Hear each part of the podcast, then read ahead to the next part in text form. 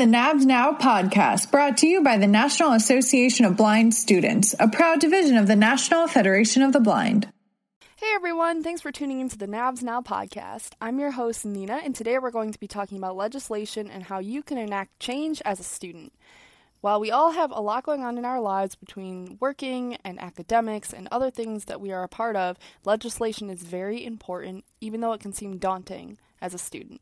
So today we're going to be hearing from two very special guests, Kenya Flores and Justin Salisbury, and I'm going to let them introduce themselves and tell you their thoughts on legislation and the experiences that they have had.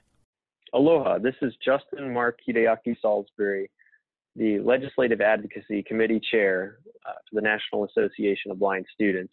I am in Honolulu, Hawaii, and I am between a master's degree in teaching the blind from Louisiana Tech University. I'm a cane travel instructor.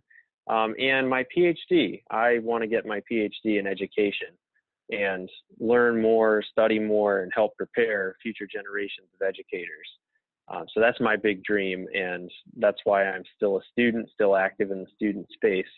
So, in a few moments, our students are going to get to hear an interview that you conducted with the Lieutenant Governor of Hawaii. And I was wondering if you'd be able to give them a little bit of background as to the story behind that interview. Absolutely. So, Lieutenant, jo- Lieutenant Governor Josh Green is a good friend of mine and has been for years, since before he was Lieutenant Governor. Um, he is a really cool guy because he really takes the time to listen and understand and learn about disability rights and what matters to us. And a lot of times when we as blind people we hear, oh, you got to go talk to this legislator who is an expert on healthcare, we think, oh, that's the death of whatever we need because then they want to medicalize our blindness. Well, he didn't do that. He actually took the time to listen to us and to learn, and it was really great. Uh, and we developed a great friendship and he started learning about other things that we needed and started helping us and it, it, was great. And so i worked very actively very hard on his campaign uh, to make sure that we could put him in the position of lieutenant governor.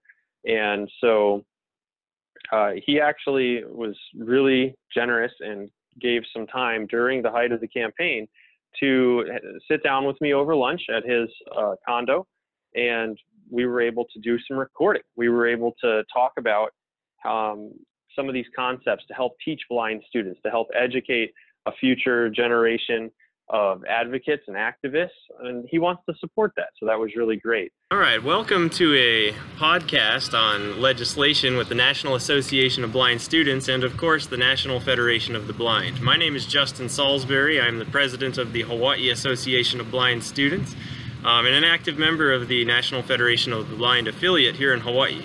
Um, I'm here with a friend of mine, Senator Josh Green, also known as an emergency room medical doctor and a medical director here in Hawaii. He wears a lot of hats, but he knows a lot about legislation and how the state government and federal government works.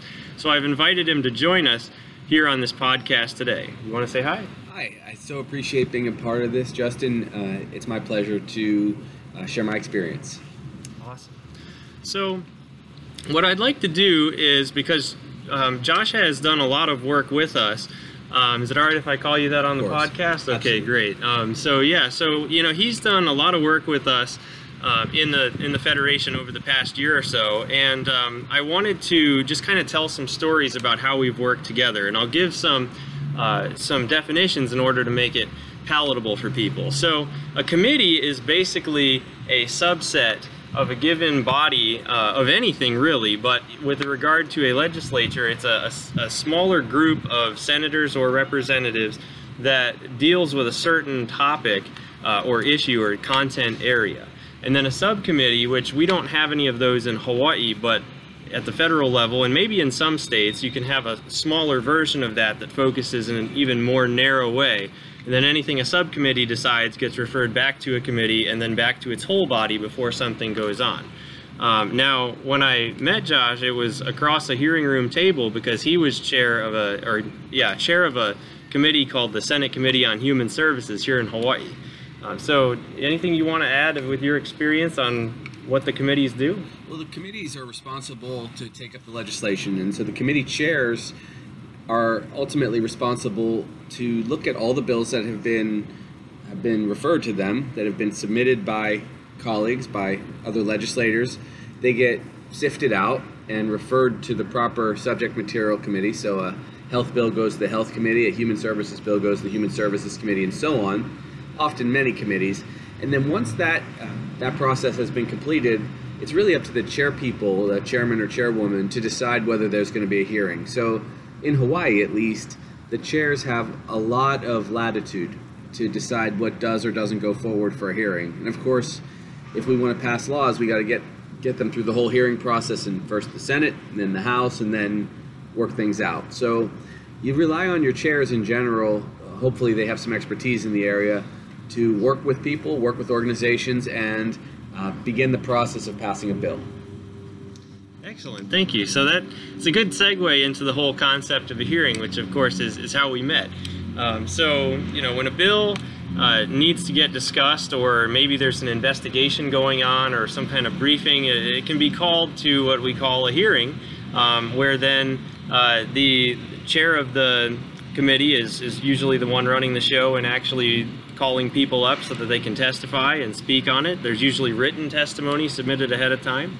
Um, and of course, the the opportunity where where we met, uh, there was somebody pushing a bill that was actually going to hurt disability rights. A bunch of people uh, with an agency that profits off of selling an image of blind people as helpless um, was trying to ask for something that was really going to hurt us. And so we went into that hearing and we spoke up and we testified against it. And a lot of people, um, including um, Senator Green, you know, took the time to to listen to what we were saying, and um, then he came out after the hearing to talk with us and said, "Hey, you know, I, I totally get where you guys are coming from. I'm going to kill this thing for you, um, but you know, also in the future, come tell me what you do need." Um, so with that, I want to give you another chance, uh, Josh, if you want to offer anything about what hearings are like and, and maybe how they go. Sure. So uh, once a bill gets in front of a chair, uh, then it's, uh, it's, all bets are off, kind of. You just don't know exactly what might happen. Testimony begins to come in both for and against a bill. In my case, I tend to hear a lot of legislation so that I can learn about issues and vet what's uh, good or bad on a subject. Uh, the example that you that you remind us of was a bill about whether or not individuals who are blind should or shouldn't be uh, given access to handicap parking and access to use that facility, you know, those facilities. Uh, a very compelling case was made in your case by you and some others and many others that we wanted to fight to uh, strengthen um, people's resolve who are blind, to empower them, that we didn't want to disempower a large group of people. And I took it to heart, and after hearing a lot of testimony on both sides, thought that the bill shouldn't go forward. And that's ideally the way a hearing should go. A lot of times, of course, hearings have a you know, a different kind of life. a lot of times, people have a, a preordained decision. Uh, they already have predetermined what they'd like to do in the committee, and that's unfortunate. But I, I like to approach it a different way, which is to really try to listen to people and, and see what's right. Thank you. And yeah, one thing that was really cool in that hearing is we actually heard other agencies within the state citing a resolution that was passed by the National Federation of the Blind years before saying that blind people didn't need to get handicap parking and that was really quite interesting to see the work of the federation even being cited by other entities across our state that were on our side. Um, so um, you know, after we built that initial relationship, then um, I remember Shannon Cantan and I were at a cookout at the Bishop Museum, um, and we had all kinds of people there, and, and I saw Josh, and we were talking, and, and I said, hey, there is this one thing that, that would really help us, you know. Um, here in Hawaii, if someone thinks that a blind person shouldn't be raising kids, then they can just take them away. And we would like to pass a bill that would make it so that, you know, blind people do have the right to raise our own kids. And he said, Oh my God, of course, you know, I'll help with that. I'll introduce it. And as the chair on the Senate Committee on Human Services, he was able to take our model bill and work it up the way that uh, it would fit Hawaii. And then we had a bill. And then it was a matter of taking it to hearings. Um, so, of course, um, actually, while we were at Washington Seminar, Shannon and I both were, um, and a number of us were at Washington Seminar, uh, we were still able to put together a hearing because we knew we could trust that Josh, as committee chair, would, would do his part, and uh, the Federationists who stayed behind were ready to go and testified well. So we had a hearing, we passed the bill through without doing anything to change it. So, in other words, we'd say no markup. Uh, but sometimes a bill maybe needs some editing or some markup where people are making adjustments, making some edits, some changes. Um, and so, you know, one that that's a role that's often played frequently by a committee chair. So I'm wondering, Josh, if you could tell us a little bit about uh, how markup goes for you. Sometimes good, maybe sometimes bad. How it how maybe it gets interpreted by people. Sure. So uh, if a bill does have enough merit to go forward in the process, but needs some fundamental change, uh, even some just basic basic uh, grammatical changes, we do that. But if it needs fundamental changes, we work with the bill writing agencies, the usually the Senate Majority Office or the Legislative Writing Bureau. We take recommendations from people's testimony, and we try to incorporate them in the bill to go on to the next committee. Uh, then we, of course, we vote on it usually in committee with amendments, and the amendments get finalized, and then it goes to the subsequent community, uh, committees, and then it's got to go through the same process again. Uh, once it has done that, once we've gotten things tuned up a bit, uh, of course it's not done then. It goes to the other body, and and the House has to go through the exact same process. Ideally, uh, in the conference committee, if both House and Senate pass it, the language matches up very cleanly, and we can simply get a bill over to the governor. Uh, if it doesn't, it has to go through final amendments or markups like you described and uh, that can be a contentious process. So there's a lot that goes into it, but really it's just like editing a school paper or a, or a uh, document that one might do in their job. Uh, it just has to be voted on afterwards. Great. Yeah. So that that brings up another um, closely related topic that is also on our agenda here to talk about, and that's conference committee. Now, one thing that we've talked about a lot here in Hawaii is a bill that died in conference committee. That was our bill to end subminimum wages. Now, because of different committee memberships and chairmanships, uh, Josh had actually done a lot of work to broker us a bill to end subminimum wages, but then a chair of another committee said, I want this to be my bill so that I can put it through. And so it ended up being somebody else who took the bill and introduced it. But eventually, uh, there were different forms of markup and different versions that got passed by different committees and by each chamber. So then we got to what's called conference committee, where you have representatives from each chamber, some people from the House and some people from the Senate, who are appointed to iron out those differences. And so then at the end of this process of negotiating and everything, there's a bill that comes out that's the big final one that gets voted on by both chambers. So I'm curious, in your experience, Josh, what's it like to be on a conference committee? Well, conference committee is an interesting beast. It's uh, it's good to be on a conference committee if you're the lead chair because if you're the lead chair, you're responsible for most of the decisions and all of the uh, edits and, and amendments. You still need to have your chairs on board with you, but uh, the way we do it is any committee that saw or heard the bill, that chair ends up on the conference committee. Usually that's at least three people. And then we'll usually put another couple on that have been in, interested in the bill. Maybe they were the sponsor of the bill or someone from the minority party when we had someone. We don't have any Republicans in, in the Hawaii Leg- uh, State Senate, so we don't have that issue right now. Uh, but usually we keep an odd number so a vote can be handled. And if you're not the chair of the conference committee, you really have a very uh, quiet, relaxed role. It'd probably be better to have more input, and I'm sure every state does things differently, but in Hawaii at least, the chairs of the conference committee uh, pretty much determine its fate. Uh, and then you just have to hope that the chair of the House and the chair of the Senate are able to work together, because if they're not, uh, a bill's fate could be uh, quite um, unfortunate. Excellent. Well, great. So, I mean, we've talked about a lot of these things at the state level. I know in pretty much every way it's a mirror image of what happens at the federal level. Are there any major differences that you notice between the state and federal levels on the topics we've discussed? Well, the, the state and the federal levels have some fundamental differences and some similarities. Uh, we both have bicameral legislatures, meaning House and Senate, so we have to go through the same kind of process. Of course, we both have an executive branch to navigate uh, again a, a, process that you have to understand is right there for you.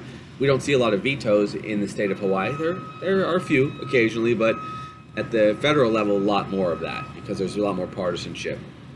Uh, we do uh, have a small state with a much smaller budget, so we have to be mindful of what programs we can afford. Uh, but there are other, you know, all the other similarities exist. You have to go through the whole process. We don't have subcommittees, as you mentioned. Uh, subcommittees is just a way for them to describe multiple committees. We have a lot of committees. Used to be that health and human services were together, for instance, and the human services side was often managed by uh, another vice chair or, or looked into it. You could have looked at that as a subcommittee. Now we have a full committee for human services. So, uh, really, the principles are the same. There's just a little bit of nuance here and there. Excellent. Well, thank you so much for taking the time to be on this podcast with us here. Um, did you have anything more that you wanted to offer or say in closing?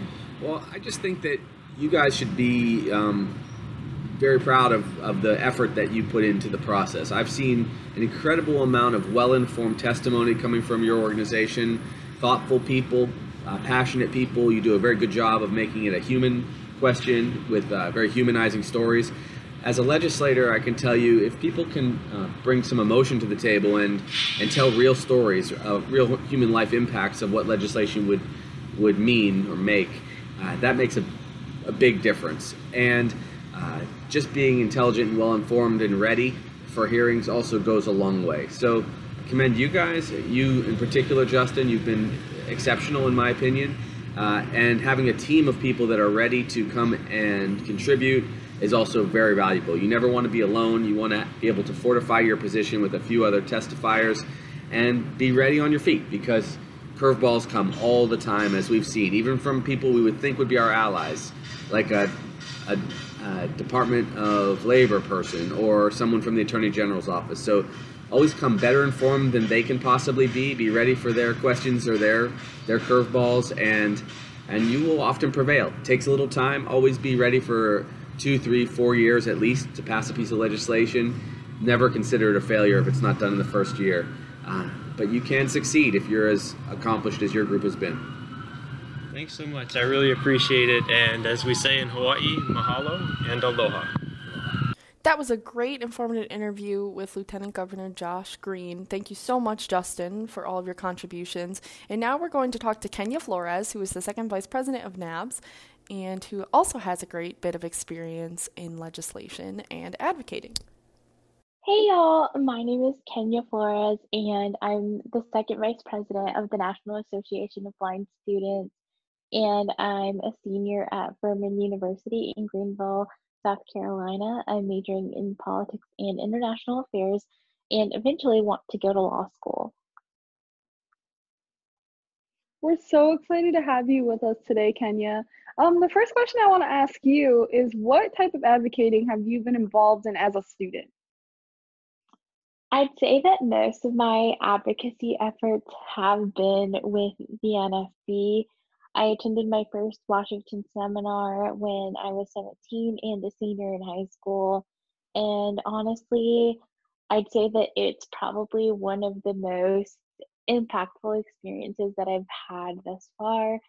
Um, you know, I think it's hard to really know at that point in your life sort of what you're going to do and what direction you're headed in with so many pressures from everybody around you and like the college application process and everything like that. Um, and I think for me, it was just kind of one of those moments where it hit me that this was bigger than myself. And um, I was one person out of 500 Federationists, but we were all advocating the, together for legislative priorities and really um, communi- communicating to members of Congress what we do and don't need. Um, and since then, I've continued to stay involved and go to advocate uh, to Washington seminar and advocate. Um, but it has also prompted me to get more involved with politics in general. Um, on my university's campus, I help with an initiative called Didn't Vote, which encourages students to vote. Um, I'm not sure if many of y'all know this, but unfortunately, um, people in the age range of 18 to 26 are least likely to vote, um, which is really sad because like research shows that you're more likely to continue voting if you form a habit of it early. And so um, I really like no matter what part of what side of the aisle you're on, um, I really encourage everybody to register to vote. If you need help um, or don't know where to turn, please reach out.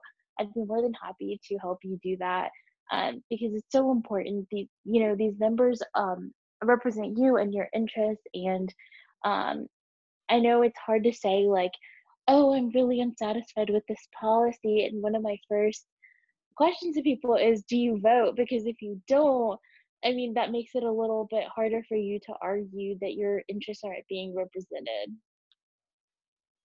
So I just want to elaborate. You said that it's really important for students to register to vote.